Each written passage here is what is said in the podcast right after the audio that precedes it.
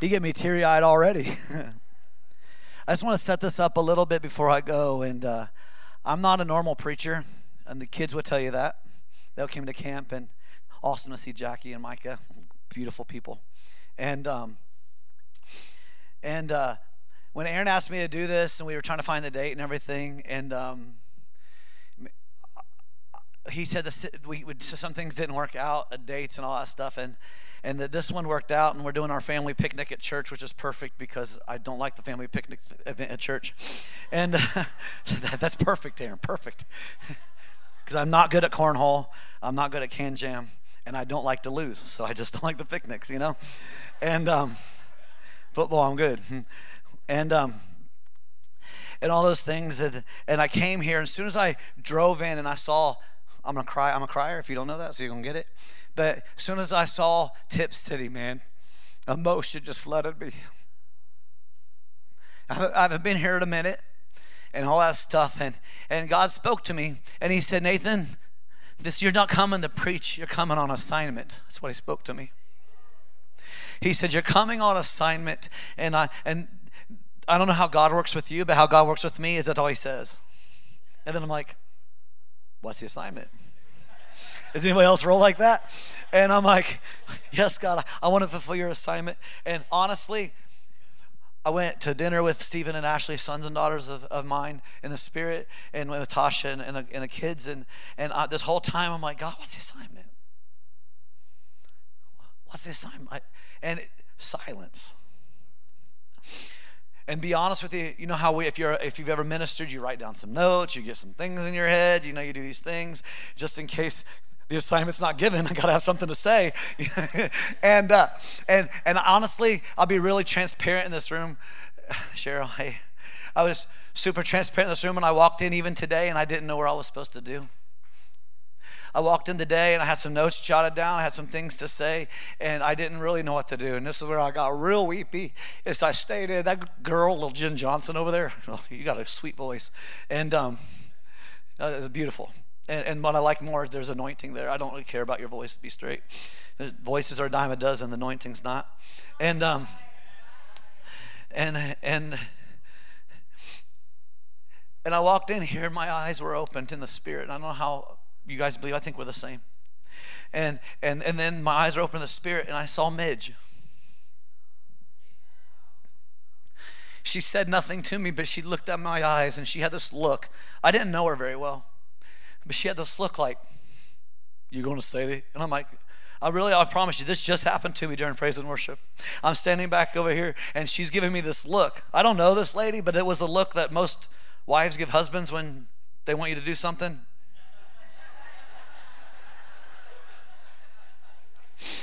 And and I and I'm like, okay, I know that look. I get that about every day, you know. And I got that look, and all of a sudden, I felt Matt. I felt God sit there, and she said, "Say, are you going to do it?" I'm like, "What am I going to do?" And she says, "Say what I'm going to say." And really, the download really just hit me, you know. And and I and and I don't say this lightly. I mentioned that we Tasha preached at a conference um, this weekend, and. Um, you know that I was at that church, a beautiful church and beautiful people. I love everybody, and that, but that church wasn't ready for this and I just love them and all these things. And and and before I get started, Tasha is going to come up here in a moment, not now, and um, and she's going to do her thing and uh, whatever God tells her to do. But I believe that we're in a time and a season right now where there's ne- you guys are talking about heaven invading earth, and I believe that we're in a season where there's never been such a interaction of heaven and earth uh, ever before. I know Jesus walked the planet. I know you could, you could argue me these things, but I'm telling you, we are living in a time. We are living in a time, and I really believe with all of my heart, as my iPad's not working, but I don't use it anyway. And um, but but we're at a time, and so I have an assignment, and I'll say that assignment in a second. I do want to. Most of you guys, as I looked around the room, Heath, what's up? Um, I know some of you, most of you, I would say I don't know, and which is sweet, and um, and all this stuff. So I want to give you a little bit about me, so you know that I'm not a total flake. And um, by the end of this, you might think I'm a total flake, but I'm not. I'm just a lover of God. And um, but I was uh, I was changed at the age of 21. I was baptized in fire. I went from a little similar story, but a little earlier. I think I'm older than you. And, uh, and I got lit up by Jesus. And I was the same way. I didn't want this prophet coming to the church and knocked me on the ground. I didn't want it. The only reason I went up there to honor my mom and dad, because my mom and dad are also pastors, and, and I did not want nothing to do with the house. I didn't want nothing to do with the people. I didn't want nothing with the church. Matter of fact, I didn't like the church. I didn't like the people, and I didn't want nothing to do with God. I just wanted to live my own life. And, and I go into a service, this prophet calls me out, and he says, You're going to be a prophet of God. And it's like, Bro, I ain't going to be nothing. That was actually the words I thought. You think, and Holy Spirit at that moment lit me up. And I had never been the same again. At the age of 21, I caught on fire. They made me youth pastor at our church, where the youth group blew up. The youth group blew up. We were having such signs and wonders and miracles and power. The youth group was bigger than the church. We were the youth group was over 400 kids and it was crazy. We'd have kids come in, they would lay, I can remember stories where they're laying at the altar, they're laying in the prayer room, and parents were getting mad because youth was going too long. You know what I mean? Parents, if you're in youth group and God's showing up, don't get mad. That's not good. And, um, and I, there was parents that didn't even know Christ, but going and they're grabbing their children by the arm, and they would just fall out under the Holy Spirit and they'd just be drunk for hours. It was such a, a mighty move of God, and it was such a beautiful thing. And I said, God, you're doing something big, and you're doing something great. I'm, and I don't know what it all is, but I know there's such a manifestation of the Spirit, and all of a sudden, all of a sudden, boom, everything stopped. Me and my wife get diagnosed with Lyme disease. We get year and a half. And she's, I'm a woods guy, like Aaron was saying. I'm a big hunter. It's hunting season right now, so it's grace I'm here. I'm just teasing. And uh, if y'all want to intercede for a 150 to 180, I'm really good. That's a buck size. And um, I'm really, really cool. If you do a 200, I'll do a Holy Ghost dance all over this place. And, uh, and and me and my wife got sick and, and she's my wife you can look at her she's a she's a shopping mall girl. She's not a woods girl. She doesn't like that thing. So i don't we're opposites attract obviously. And then and so we get together and my wife get together and i'm sick. I'm sick for a long time. I thought i was dying. I was going to hospitals. I was going to doctors. I was having panic attacks. I was having emotional attacks. And all of a sudden the whole time this this this revival this this move of god is happening. But i'm, I'm miserable. I don't want to do it anymore. I'm ready to die. I had suicidal thoughts. Some i don't even know if you guys know all this uh, suicidal thoughts, and all of a sudden my wife's sick and we go to we go to the I don't remember who the president I think it was Obama or somebody was the president and we go to this infectious disease the head of the whole nation and he looked at they, they were saying that Tasha was the first case of Lyme disease to ever be transmitted sexually through intercourse and all these things and and, I, and it's never happened it's never been documented. She's the first case ever. We're sick we're miserable now she's sick and all these things and all of a sudden I don't know what's going on. I'm saying God why am I is all this going on? I've given you my life. I just said I remember running around my neighborhood because I was thought it was a heart condition, and I thought I was having a heart attack, and I was asking God to die. I was like, I'm going to run so I'll have a heart attack and I can die. I just want, I'm done, I was done fighting. In the middle of the ministry, in the middle of the move of God, I'm miserable. Read a beautiful book by Kris Vallotton, changed my life. And uh, I, I laid in bed, and all of a sudden I laid in bed, and a, a minister came and he was talking about love. And the Holy Spirit spoke to me, he said, Nathan, You've been baptized in fire. I was a crazy man. We would have 350 Jackie at our youth group, and I sitting there, and I wouldn't even celebrate it. I was like, I was like 375 next time. I was sold. One more soul. Don't give me an assignment. I go for it hardcore. I'm like a militant. And all of a sudden, I heard this message of love and be really, really transparent. I knew the fire of the Holy Ghost. I knew the power of the Holy Ghost. I knew all those things. God was doing great things, but I didn't know love. I know you guys know this guy, Leif Hetland come. I got baptized in love. It was like I was saved again. Didn't understand it. I was saved again. I immediately get, I have a spirit, there was an oppressive spirit. I don't have Lyme disease. My wife don't have Lyme disease. I got free. She gives to the Dominican Republic. She gets free. I'm baptized in love all this thing the church starting to rock and manifestations of the spirit are hitting again it's just crazy things going on the glory of god is falling on the house uh, all these things and all of a sudden we hit a bump again covid wasn't too long ago we hit COVID and, and, and all of a sudden the churches, churches are shutting down. And, and, and I don't know, a lot of houses, I said 30% of the people that left the church in COVID didn't come back. And uh, that's just church wide and, and all this stuff. But I had a, such a betrayal happen to me during that season. Just just is this okay? I'm, I'm going to tell you the assignment in a second. And and uh, the way I roll is I really never dismiss church. I'd rather you leave happy than stay mad. So just go. But cool with that, man. You ain't gonna hurt my feelings, I promise. And uh, anyway, I, COVID comes, and, and, and COVID, I never got sick. I never got to thank you, Jesus, and all that stuff. But at the same time, what I experienced some of the greatest betrayal of my life. And I am a loyalist. I think there's some people in the room like that. I am a loyalist. If I make covenant with you, I don't break covenant ever. It will not break. I, I, pastor Mike, who was a senior pastor, we don't have a senior pastor no more, but he was a senior pastor for a long time. And I always told him, I was like, you can sit there and mess up. I'm never going to leave you. God might strike you dead, but I will not leave you. When I make covenant, I'm covenant. That's why I love the covenant that me and Aaron and Nicole, me and Tasha have with Aaron and Nicole, and, and, and, and I'll never break it, bro, till death. It's just who I am. And, uh, but man, a lot of people talk about church hurt. You know what hurts worse than church hurt? Sheep hurt. Sheep hurt. You give your heart. You don't know if you've ever led, so I know there's leaders in this room. You give your heart, your sweat, your tears, your guts, your time, and then the betrayal happens. And man, I really, really, really struggled with that, Heath, really bad. And I was like, I don't know if I want to do this anymore. I just don't know if I want to do that. It's so much easier just to live in your home and have your wife and kids and, and just stay in your little circle and all those things and all that stuff. And like, God, why? Why, why, why? Hit a bump. And I'm here to tell you that was what, 2020? Is that when COVID happened? I don't even know what month it is right now. I'm not lying. It's deer season. It's October. I can't lie when I'm preaching. and uh, and uh, and so all this betrayal's happening, and and and all of a sudden I got healed again healed from the hurt, healed from the pain. I got saved again.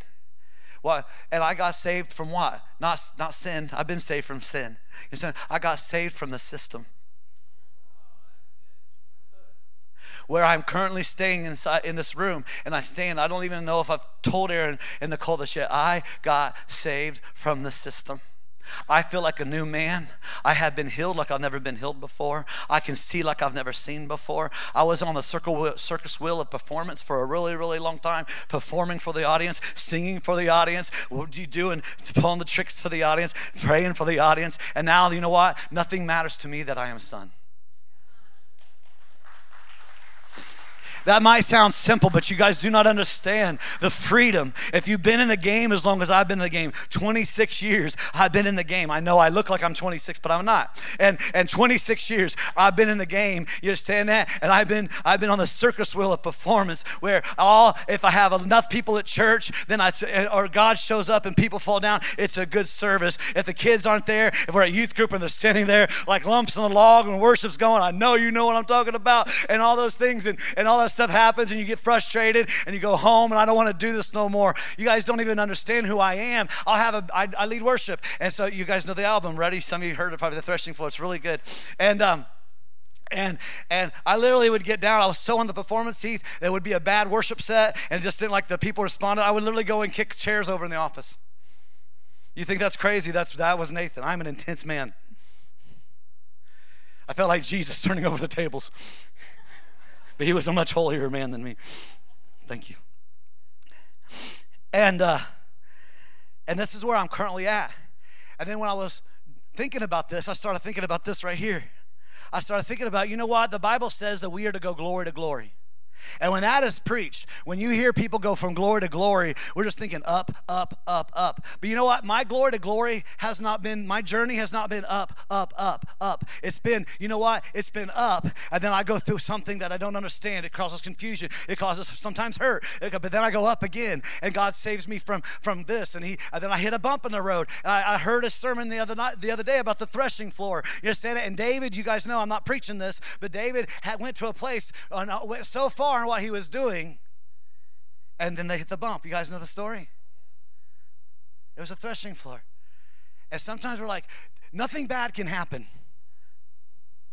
But the Bible says in Romans 8 28, all things work together for them for the good of them that love the Lord, according to his purpose. And I'm here to say this is free. This isn't the assignment. Uh, this is what I'm telling you. But I'm here to tell you that sometimes in churchdom and sometimes that in, in life, we're just sitting there going, if anything goes bad, it's the devil. You know what? God, even if it is the devil, God's working out. When you're a son, Nothing can stop me. Sickness can't stop me. Disease can't stop me. Betrayal can't stop me. Nothing can stop me. I'm a son. And you know what? You can take away my worship. You can my, my praise and leading praise and worship. You can take away this mic out of my hand, and that does affect me none because I'm a son. And the only value I get is I'm a son. I get everything from Abba Father, and He will never leave me. He will never forsake me. He will never hurt me. He will never betray me. He will never do anything for me. So now I can live. And you know what? For the first time, 26 years of ministry, I've been all over this nation. I've been all over this world, and for the first time, I've experienced what free indeed is. It's not a laying hands and falling on the floor. It's not getting over an addiction, even though those things are beautiful. But what true free indeed is, is total reliance, surrender, trust on Abba. Oh, man. And I'm just here as to testify before I give you my assignment because I don't want your mom to ever look like that at me again. Y'all maybe know that look. I don't like that look but I'm here to testify that I have found free indeed. After 26 years of preaching, after moves of God, after seeing demons being cast out, healings happening, I've seen everything. But I wasn't free indeed. Only until I understand who I really am. See, on the circus wheel of performance, you look successful when there's a thousand people in the room when you release an album and have 100,000 views in two months. But you know what? What we've messed up in the church a little bit is we've confused success and fulfillment. And that stuff looks like success, but it doesn't bring fulfillment. The only thing that brings fulfillment is I am yours and you are mine. You are Abba. I am your son. Amen. Tasha, come. You're going to see as my wife comes up that me and both Aaron, Matt, we all just married way up.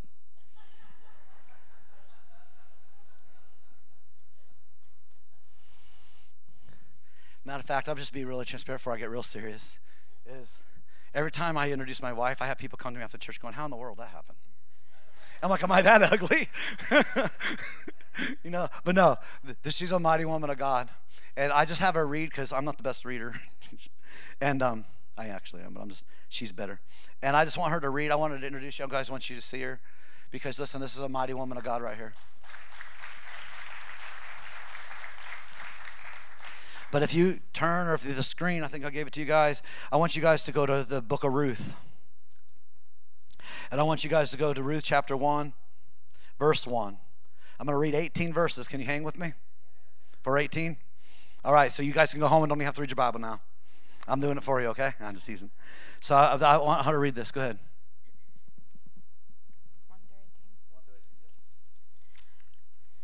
Now it came to pass in the days when the judges ruled that there was a famine in the land, and a certain man of Bethlehem, Judah, went to dwell in the country of Moab, he and his wife and his two sons. The name of the man was Elimelech, the name of his wife was Naomi, and the names of the two sons were I'm not sure. Malone and Shalom. That's why he had me read this. okay, we're going to go.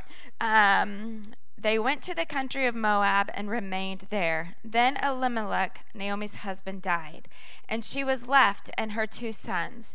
Now they took their wives of the women of Moab, and the name of the one was Orpah, and the name of the other Ruth, and they dwelt there about ten years. Then both Mahlon and Shalom also died. So the women survived her two sons and her husband. Then she arose with her daughter in laws, and that she might return from the country of Moab. For she had heard in the country of Moab that the Lord had visited his people by giving them bread. Therefore she went out from the place where she was, and her two daughter in laws with her, and they went on their way to return to the land of Judah. And Naomi said to her daughter in laws, Go, return each to your mother's house. The Lord deal kindly with you as you have dealt with the dead and me. The Lord grant that you may find rest, each in the house of her husband. So she kissed them, and they lifted their voices, and they wept. And they said to her, Surely we will return with you to your people. But Naomi said, Turn back, my daughters. Why would you go with me? Are there still sons in my womb that they may be your husbands? Turn back, my daughters. Go, for I am too old to have a husband. If I should say I have hope, if I should have a husband tonight and should also bear sons, would you wait for them till they're grown? Would you restrain yourselves from having husbands? No, my daughters, for it grieves me very much for your sakes that the hand of the Lord has gone out against me. Then they lifted up their voices and they wept again. Orpah kissed her mother in law, but Ruth clung to her. She said, Look, your sister in law has gone back her pe- to her people and to her gods. Return after your sister in law. But Ruth said, Entreat me not to leave you or to turn back from following after you. For wherever you go, I will go, and wherever you lodge, I will lodge, and your people shall be my people, and your God my God. Where you die, I will die, and there will I be buried. The Lord do so to me, and more also, if anything but death parts you and me. When she saw this, she was determined to go with her, and she stopped speaking to her. Amen. Some things I want to point out real quick before I get really serious. And the praise and worship team here in a little bit, you can just go that same thing you were doing at the end of the, the Yeshua tag to the presence tag. You know what you're doing. All right. But I want you to do this. I want you guys to hear this. Imelech was the husband. You, everybody talks about Ruth. I don't want to talk about Ruth today. I want to talk about Imelech. Okay? I want to talk about him. And Imelech means my God is king. Imelech was, was going to Bethlehem that he was in Bethlehem. And in Bethlehem, the, the word Bethlehem means house of bread. Okay? We've had a lot of good men that's been craving the presence of God. God spoke to me about our church, and He sat there and He said, If Bethel's going to go where Bethel wants to go next, it has to be a house of bread. I'll explain in a second. They found bread in Moab. So let me just paint. How many knows this story so I don't have to go like straight youth group on you, okay? So, so you got Imelech, his wife, and his sons. He's in Bethlehem, the place of house of bread. He's his name means my God is king, and that's his name. And so all of a sudden, the bread seemingly, say, say with this word, seemingly seems to no longer be in Bethlehem. It's because it's no longer in Bethlehem, he hears that word saying that there is bread in Moab. If you don't know where Moab is, Moab is the country not only where he goes, but Moab is where the two and a half tribes of Israel would not cross into the promised land. Does that make sense? The Moab means short of the promise. That's what Moab means. And so, what has happened for years is that we have been trying to find bread because it seemingly has been dried up. You've had pockets over here and this over here and here, but where's the, the spotless bride? Where is the great move of God? I believe the greatest awakening is upon us, and it's here, it's coming, it's not past us. I believe the greatest days of the church are not behind us, they're ahead of us. I believe those things. But said there, but what's happened is it didn't seem like the bread of Bethlehem was really changing anything. It didn't seem like it seemed like that that is dried up. And what's happened is that there's been churches and moves of God and and, and, and denominations and, and all these things, and they want the houses of bread. They want the bread, but they started looking for it in other things. They've left the realm of promise and presence, and they entered into the realm of logic and reasoning. If I have lights, if I have these things, if I have if the, if I just make it all pretty and showy, then the people will come. It has never been about the people. It's been about the bread. And you know the bread? Jesus said, I am the bread and the truth and the life. Jesus said, I am the bread. But we have made it about the people and the number of people. I used to make it about the people and the number of people. It was 300 kids, 350 kids, 400 kids. It had to be more, more, more. But what I, I got lights, I got rappers, I got all these things, and the kids would come, and it was beautiful. The mayor, I was a keynote speaker the state of Indiana. All these things were going good, but it was the goodness of God that I got hit that bump. It wasn't judgment, it was goodness. I don't even believe God is judge. I believe God is judge like the book of Judges, not the judge of the anvil and the robe. That's how I believe. Uh, that Calvinistic stuff's not right. Calvin, John Calvin was a lawyer, and he interpreted everything through lawyer. That's free. I'm a nerd. And so, so what happened was he sit there and he does. It's like I'm. On, I eat keto. How many knows what keto is?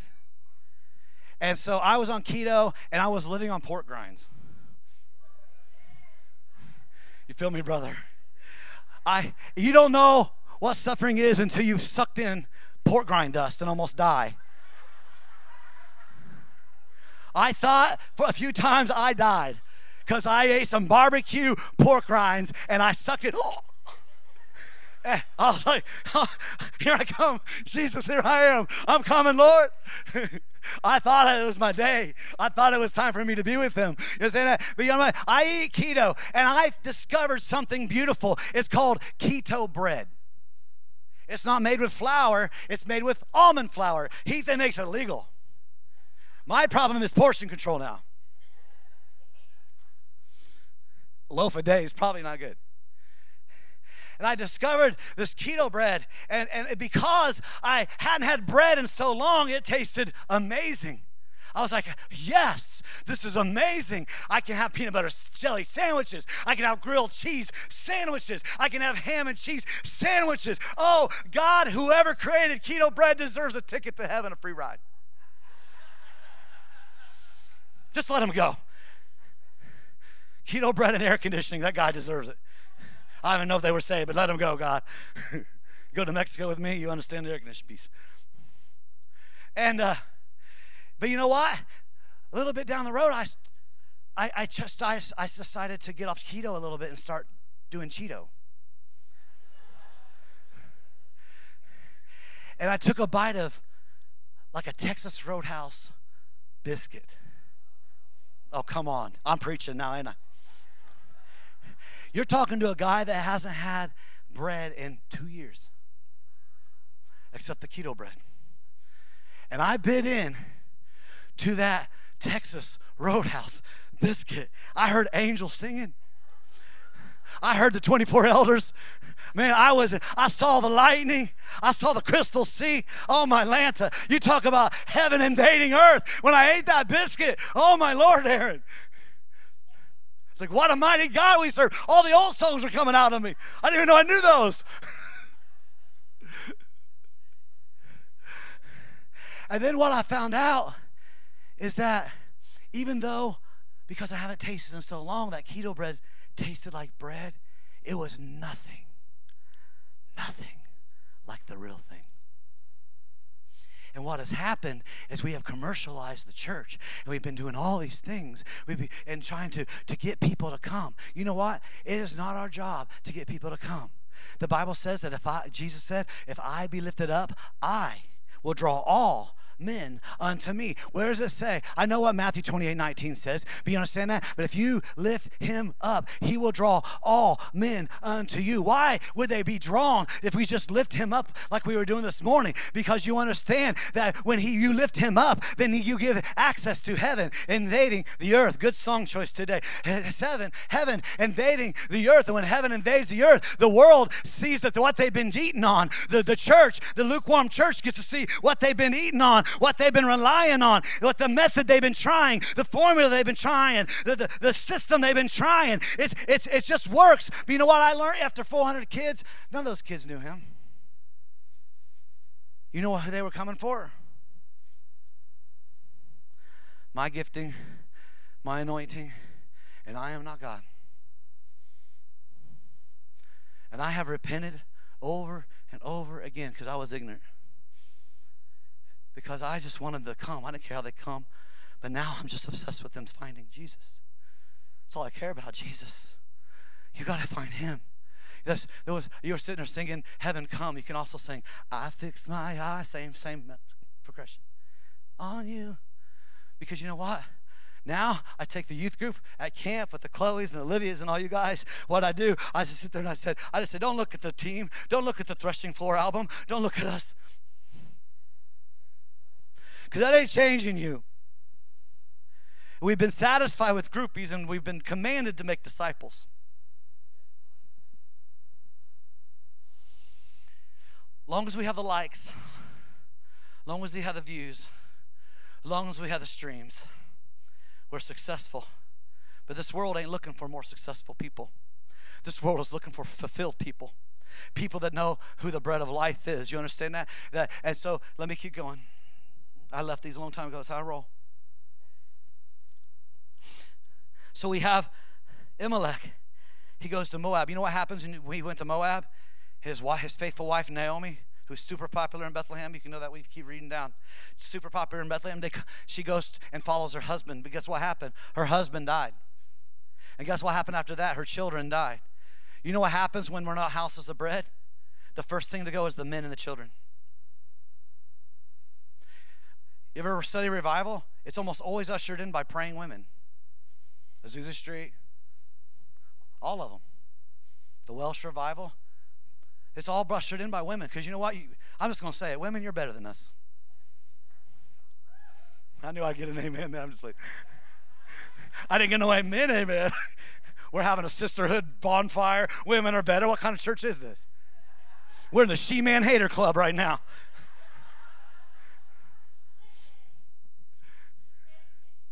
But you know, it's been it's been the world is craving houses of bread. And we found our church. I'm just going to use Bethel, okay? We found our church getting sucked in. This is how you do it. This is how you have to do it. We've had manifestations, all those things, and it was how you do it. I came and I preached about the houses of bread because not only do we have this house need of a house of bread, part of my assignment today is to sit there and say, you know what? This the only thing that matters for this upper room is that this is a house of bread. I believe it is a house of bread. You said, it, but it, there's nothing else matters, Aaron. And I think there's been a frustration. You can look at the book of Luke, and I wasn't going to go here, but in the book of Luke, there's a story about uh, chapter four, story about Peter, and, and Jesus wanting to preach to the multitudes, and he looks at Peter and says, "Can I can I preach on this boat?" How many knows that story?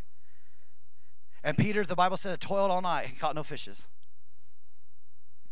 He's fished all night and he caught no fishes and he was frustrated and he was he was you know he, he was a businessman and the Bible says he's putting it. Then you have Jesus come and he goes, Can I, can I, can I get on your boat and push me out so I can preach to the multitude? Peter, being a good-hearted cussing sailor like he was, he sits there and goes, Okay. So he sits there and he puts he puts him out on the boat a little bit. Jesus does his thing, and then Jesus sits there and goes, Okay, now go cast your nets in the deep. How many's ever heard this? He said, Go cast your nets in the deep. And he goes and casts his nets in the deep. And when he casts his nets in the deep, the Bible said that he caught such a great catch of fish that his nets could not contain the catch of the, the amount of fish that he caught. He had to cry out to his business partners to come and that they would come and help because if they didn't come and help, he would have lost some of the fish. But I here to tell you that if if if uh, if if, if, if he would have caught fish before Jesus asked him, he would have not had time or room for Jesus on the boat. He'd have been busy catching them. He'd have been busy fixing those hairs on that heath. He'd be busy flaying those fish up. He'd be busy, busy sending them to the market. He'd be busy doing those things. And then he, Jesus would say, "Hey, Peter, can I preach on your boat?" And Peter, he'd have been like, "Hey, uh, man, it would be, I would, but I caught all these fish."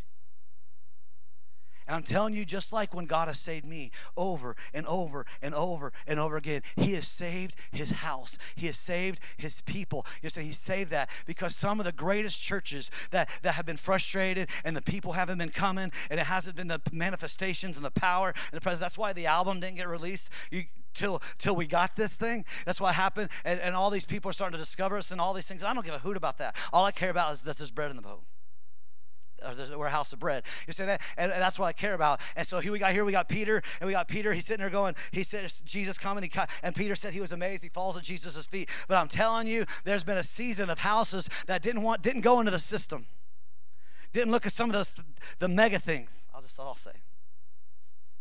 If you've watched the news, they're falling apart.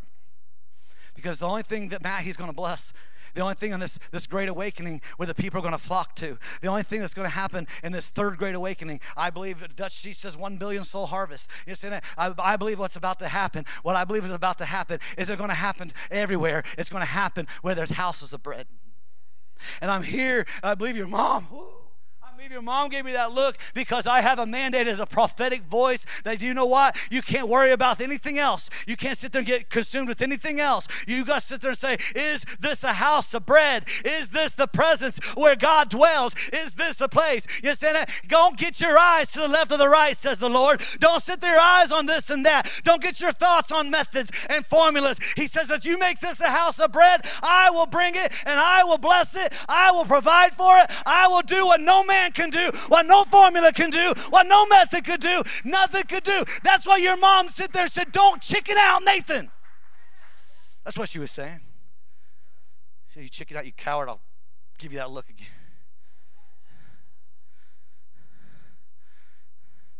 I told you I was fiery. I'm telling you, when your kids came to youth group, or sorry, you camp, and they came there, and I watched them, I saw the future. I didn't see, I didn't see less, man, especially the, all of them. But man, the one that stuck out, and I kind of just punk her out. I love you all. But Smith, I, I kept picking on you, picking on you, picking on you, picking on you, picking on you. And I saw a little bit of shy. But you know what? Who else was a little shy? The shyest kid in high school, four years straight. It's my only record I hold. I'm proud of that record. Until I was changed, I didn't talk to nobody. And I looked at the shine, I looked at the quiet, but then I watched the shift. I watched the shift in all of you guys. I watched it. You guys, I know you guys saw it, just this little, it wasn't this real quick, pop, pop, just thing. It was just Monday, Tuesday, Wednesday. And I watched this shift and I sat there and said, My God. I started seeing the fire. I started seeing boldness. I started seeing the glory. I started seeing calling. I started seeing legacy. And man, you guys don't see me in private, but I'm a really crazy person. And I'm like, I did. I went old school again, Lee. I went, what a mighty God. Because I don't deserve it. You don't deserve it. You didn't earn it. But He's good. How many believes that He is good? He is good all. He never is. He's never not good. I know it's a double negative. My mother's an English professor, and I don't care. But when when you get out from being a house of bread and you start eating on the artificial things, the keto, what happens is it don't really satisfy. Because God made the body to need carbohydrates. Did he? Tell me that again so I'll believe it. God created, I mean, I lost 70 pounds. It's pretty good, right?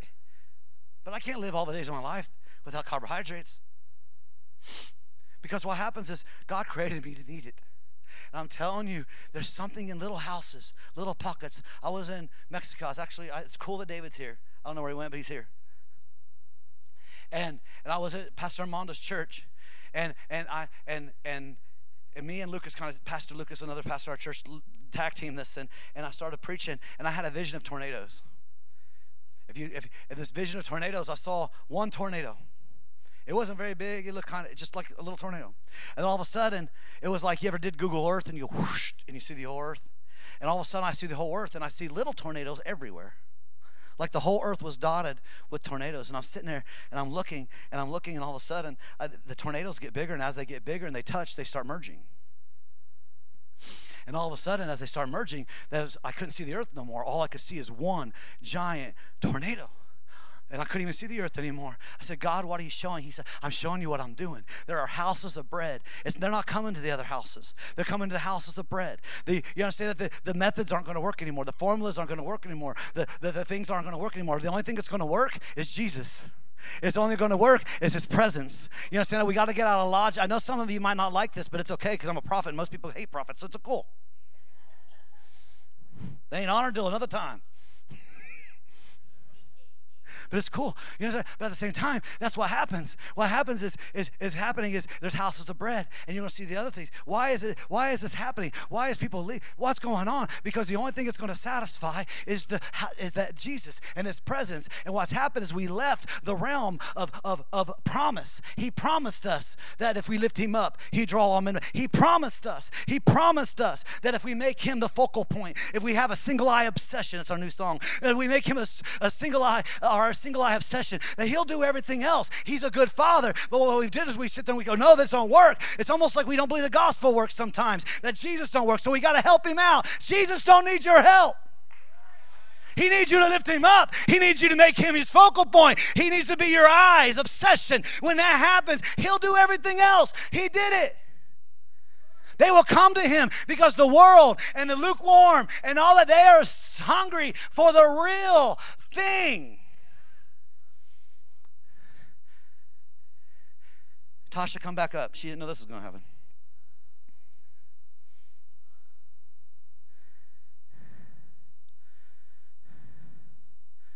And I drove to Walmart today in Troy. I didn't even know there was a city named Troy. But I looked for a Walmart, and Google sent me to a city named Troy because I forgot my belt. I put my phone in my back pocket, took two steps, and needed a belt. You know what I'm saying? I'm a mover. I'll be, yeah, uh, yeah. I don't want to see that. And um, and I drove out a tip this morning. Walmart opened today, and I got there right when it opened and I got bought a belt and a coffee cup because she has an addiction. If you guys have a recovery, you can send her there, and um, caffeine addiction. And she and she went there. I went to Walmart to get the cup, and I went to get the belt. And I was coming back in. I saw I saw the, the city sign again. It said Tipp City, and I heard the voice of the Lord speak to me. He said, Nathan, Tipp City is at a tipping point. This nation is at a tipping point. This world is at a tipping point. And the answer to the world, and the answer to the nation, and the answer to the city is not another church that has the gimmicks. The answer is a church that is a house of bread that understands the the, the, the, the, dire need of the importance of Jesus being in the house. It doesn't matter who preaches, it doesn't matter what songs are sung, it's just Jesus, Jesus, Jesus. And Nicole said, All we need is Jesus. And that we sing them songs. The hymnal said that back in the 1800s. It had been read, All I need is you, Lord, is you, Lord. All I need is you. And all we have songs for day. But God sit there and spoke this to me. Last one of the last things I'll say as he sits there and said, Nathan, my people have settled with thinking they have have it all because they know it. But he said, I am not a God that just gives you intellectual knowledge. I am a God who will pierce you. And as I pierce you, then you'll understand the love. See, I heard the love of God story my whole life. I've heard the fire of God story. I'm a pastor's kid. You know how many sermons I've sit in? One of my favorite preachers sits there and said, I've been in more sermons than Jesus because I was in some that he wasn't at. Joke, it's a joke. And and I uh, I get so off when I do those things. And and God spoke to me and He said, "This is a tipping point." But the answer is my church that is obsessed with me. The Bible says, I believe that the church is an unlocking season. I believe there's, like I've already said, there's there's interaction. We've had crazy things happening at our church. We've had people just falling for hours and trembling on the glory of God. We had a service not too long ago, and that was just, I left. I'm done, bro. I'm out. We've had we've had healings, we've had miracles, we've had some beautiful things. We have prayer at my house on Saturday nights at 8 o'clock and all this stuff. And, and my daughter just sits there and says, No more songs. We're just going to go. And she's one of those things we want to know. You're the one everybody likes. And as she starts singing just random songs and all this stuff, and she's, as she falls down for hours, trembling under the glory of God, I'm telling you, God is doing something. And He's doing something for houses of bread. Does that make sense? But what I have her up here for is that we've been seeing so many crazy things. There's been angelic, people seeing angelic, and this might mess with you a little bit, but we've been seeing the cloud of witnesses. Anybody else believe that can happen? We've been seeing the cloud of witnesses, and I'm gonna have her share a vision. That's where you're going, so you can get prepared. A vision of the cloud of witnesses. You understand that? And I was like, "That's good, baby. That's awesome, baby." Then, then another Peyton Bennett called me, and he said there and said, "Nathan, this is what I saw during that service where the glory of God fell. It was exactly what Matt what she saw." And all of a sudden, then my wife got my attention to your painter. I wasn't paying attention. I was paying attention on Jesus. And Tasha goes, "You look at the painting." I'm like, "Nah." I'm to preach. I ain't looking at the painting. And she said, It's, it's what I saw.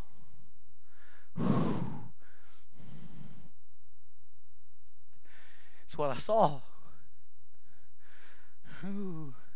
I'm telling you, I am on assignment here today, not to give you a sermon that you're going to pat me on the back and want to give me, I don't care about your pats on the back, I don't care about nothing. but I care about obeying my God, my Father.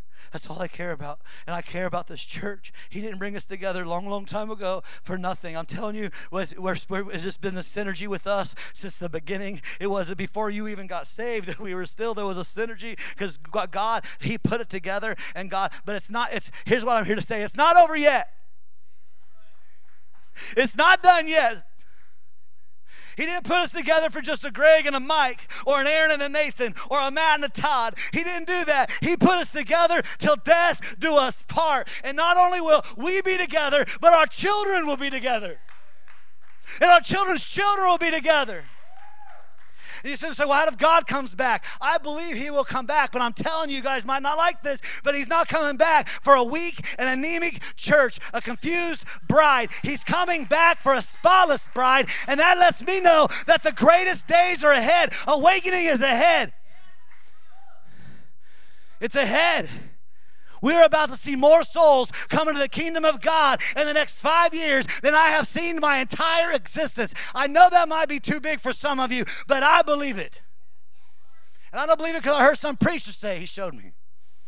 Because I don't believe any preacher. It's kind of oh, hard. I got to get better at that.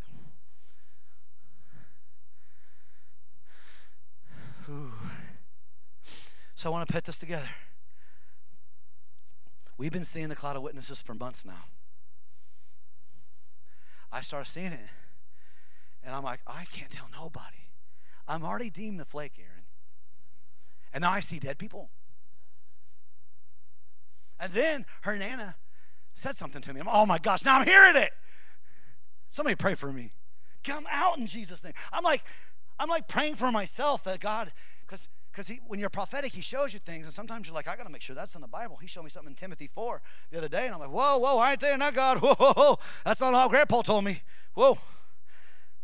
I had to go to a bunch of people and know their scriptures. I'm like, you better make sure, Nathan, I got people in my life that make sure I don't get off. Because when you're prophetic, you need people in your life to make sure you don't get off. Because we can get crazy. I mean, Jeremiah was butt naked. I ain't doing that. So we. So, so we have this.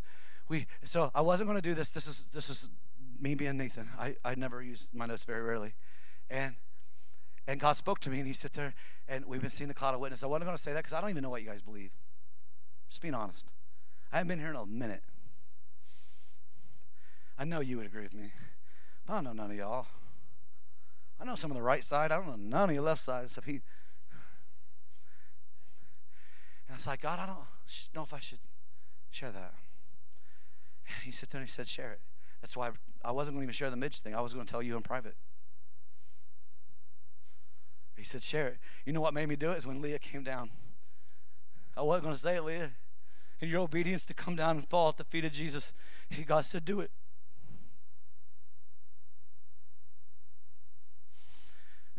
So, so, so I think I'm a weirdo seeing all these things. And then we have this the service, and then I want you to share what you saw, okay? Good. Well, back up just a few. Is I've been raised in church my whole life. My dad's been a pastor, and often you get into the system of if you do A, B, C, and D, then this is going to be your outcome. And in the last months, I've just been really seeking for the real thing. And we've been a church that talks about the power of God. And I'm not talking about just my church or this church, but as a whole, that talks about this great move and power of God. But to be honest, there hasn't been a lot of power. And I was reading in the scriptures, and Jesus was talking about us doing even greater things and than he did. And I'm like, where is that? And then we go to camp and we name it the dwelling place and we're dwelling places of the Holy Spirit, that He is inside of us. But I'm like, God, then where is that? I'm so hungry to lay hands on someone full of cancer and see it go. I'm so hungry to, to lay hands on blinded eyes and to see them be opened. I'm so hungry for visions and dreams not just at a conference here or there, not just at a camp here or there, but to live that way, to live like Jesus. I've been raised in church my whole life, and there was something that started inside of me that said, I'm not satisfied anymore. It's not enough anymore. And so I started praying that, and I fell and broke my foot. and and so I didn't understand really what was happening and what was going on. And I was sitting on a Thursday night. We just have worship and go for it, no agenda. And I was sitting in the back with my big old boot up to my knee, um, up in a chair. And I heard the Lord say, Would you crawl on your hands and knees up to the altar for more of me? And I laughed and I said, Nope. Our church is very long, and that would be a long crawl. And I'm like, uh, no, I'll get on my crutches and I'll like hobble up there, but I am not getting on my hands and knees. And he said, then you'll never see what you're asking. Because to see what you're asking takes childlike abandonment, faith, surrender, to hear me and to obey. If you can't crawl on your hands and knees, how are you going to go out and, and hear me tell you to lay hands on some, some random person in a grocery store? And so a few Sundays later, still in my big old boot, he says, Would you get on your face for me? And I thought, this boot does not bend. So it was going to be like a hard thing to do. And I'm sitting on the front at our church. And so I'm not missing it this time. I will get on my face. And so I maneuvered my boot around and I got on my face. And the minute that I fell on the floor and I got on my face, my body started trembling. And I just started weeping and I tried to lift myself off the ground and I couldn't. All I could do was move my head back and forth. And the next thing I it, it was like somebody was standing on me. And all I could do was cry and laugh and cry and laugh and tremble and I'm in my right mind. I know for a while, like I know church is going on, and I'm like, I, I probably look crazy up here, God. And I would try to get up, and I just couldn't. And so I just surrendered to that. And the next thing I know, I see something like that. And I'm standing there, and as I'm standing there, there's this cloud of witnesses some I knew, some, some I didn't know, who had went on to heaven, and angels, and they were standing on the edges, and it was like water flowing. And I said, God, what is this? And he said, It's the river that flows from my throne. Get in. And so I got into the river, and as I got into the river, I started floating down it. And as I'm floating down the river, but really I'm going upstream. I'm going like to the throne of God. And there's this heavenly host and all these saints that have went on to heaven and they're standing on the edges and they're worshiping and they're splashing in the river and they're laughing and I'm laughing. And the rest of the time I was on the floor, I'm just floating. And what he showed me in all of that was there was no striving. I wasn't trying to get to him. Just simple trust and obedience like a child. I stepped in and he was just taking me to him. And such a joy and a peace that I've never felt before. But I believe what he is saying is for such a time as this, he's calling us just to surrender, to trust him to hear him and to obey. It's not about a religious formula. It's not about doing A, B, C, and D. See, I came from the old school. If you had to read your five chapters a day and pray for an hour, and then maybe you would be holy enough to be used by him. But if you didn't read your quota and pray for that amount of minutes, then you couldn't do anything for him. And what he showed me on the floor is it's simply about should I read my Bible? Yes. Should I pray? Yes. But it's simply about wanting him, trusting him, and just and just surrendering to him. Isn't That awesome?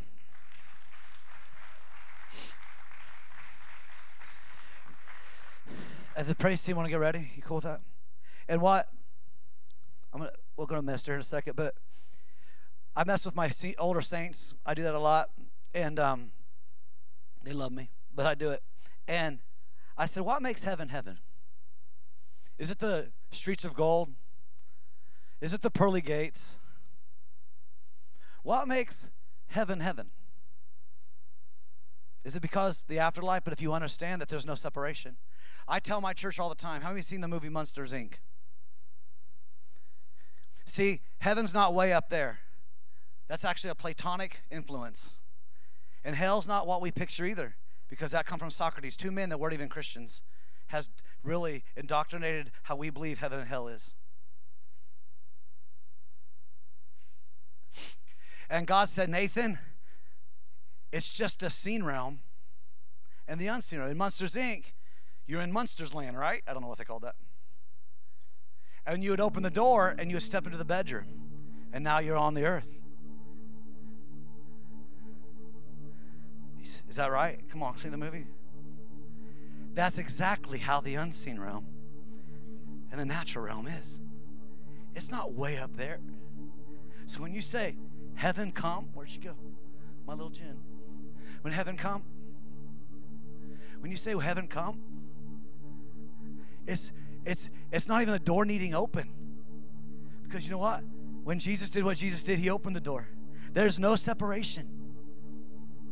Amy, there's no separation except what we make in our minds. So when heaven come, it's already honestly here. It's just making us more aware.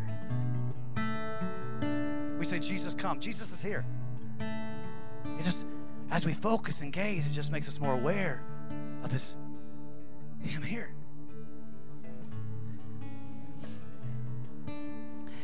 And I believe Nicole said it, and I was like,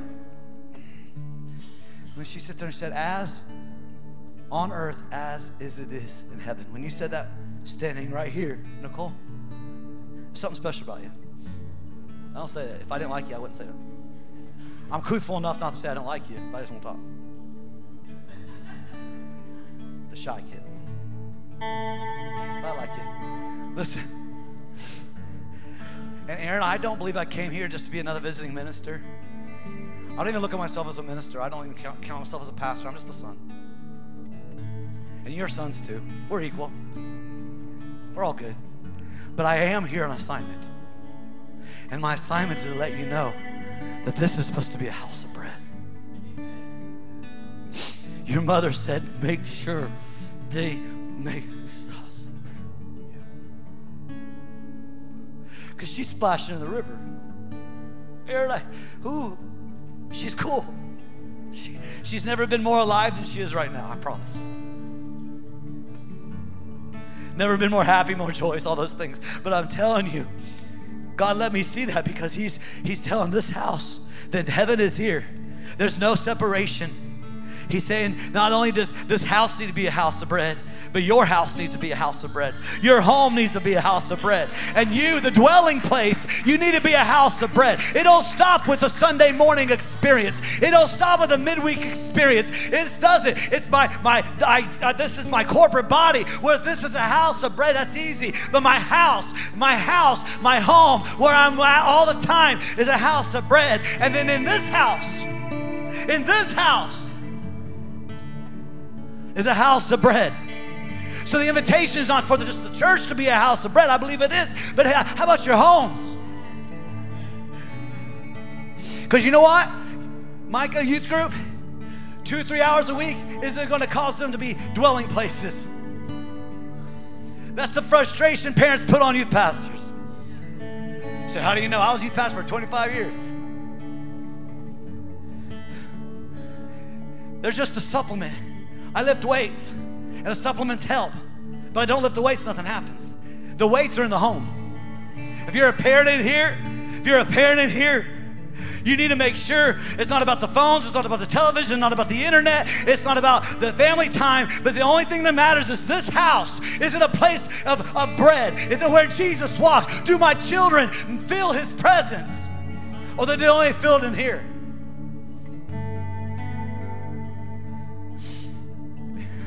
And what these beautiful girls and guys over there, they learn that you know what? They're supposed to be the church is the house of bread. Your home is the house of bread. I am a house of bread. And I believe there's a fresh, fresh revelation. See, some of you guys know this. Like, that's good, bro. You're, you're loud and that's good. I don't care about giving you something new to make you go, turn you on and be like, man, that was good. I don't care about that stuff no more. I want you to be pierced. I spent 20 years trying to get people all excited so I sound good, so you'll pat me on the back. Those days are over. All I care about is that every time, everywhere I go, Pastor Aaron, everywhere I go, Chloe, everywhere I go, Olivia, the people are pierced, and they're pierced like they've never been pierced before. I was at a mancation with a bunch of old guys. I'm not an old guy yet. I'm in the middle. I'm done. Stay with me, so I'll shut up. That's how I work. And thank you guys. Still got a little Rod Parsley in me. Stand. and and I oh and I and I oh, I want you guys to be pierced. Chloe, you are pierced. But don't stop at the piercing. I'm not a mancation with a bunch of elderly men. I'm not a mancation, and all these young guys were getting touched by Jesus and all this stuff. And I looked at the old guys, and I'm like, you know what? The wisest thing I've ever learned is that I don't nothing. I know nothing. Because I thought I knew everything. I'm a studier of church history. I'm a studier of revival. I clipped out of every history course in college. I didn't even have to take those courses. I am such in love with history and the Bible and Josephus and all that stuff. I know it all. And so, man, sometimes that can make you a little narcissistic. And as I started on this journey, Mamie, I found out the wisest men are willing to surrender and humble themselves and say, I know nothing. But all I want is you. Because my knowing got in the way. It's got to look like William Branham. It's got to look like I, Swift. Well, you think I'm lying? I kicked a kid across the stage. That's a true story. That's what Smith Wigglesworth did.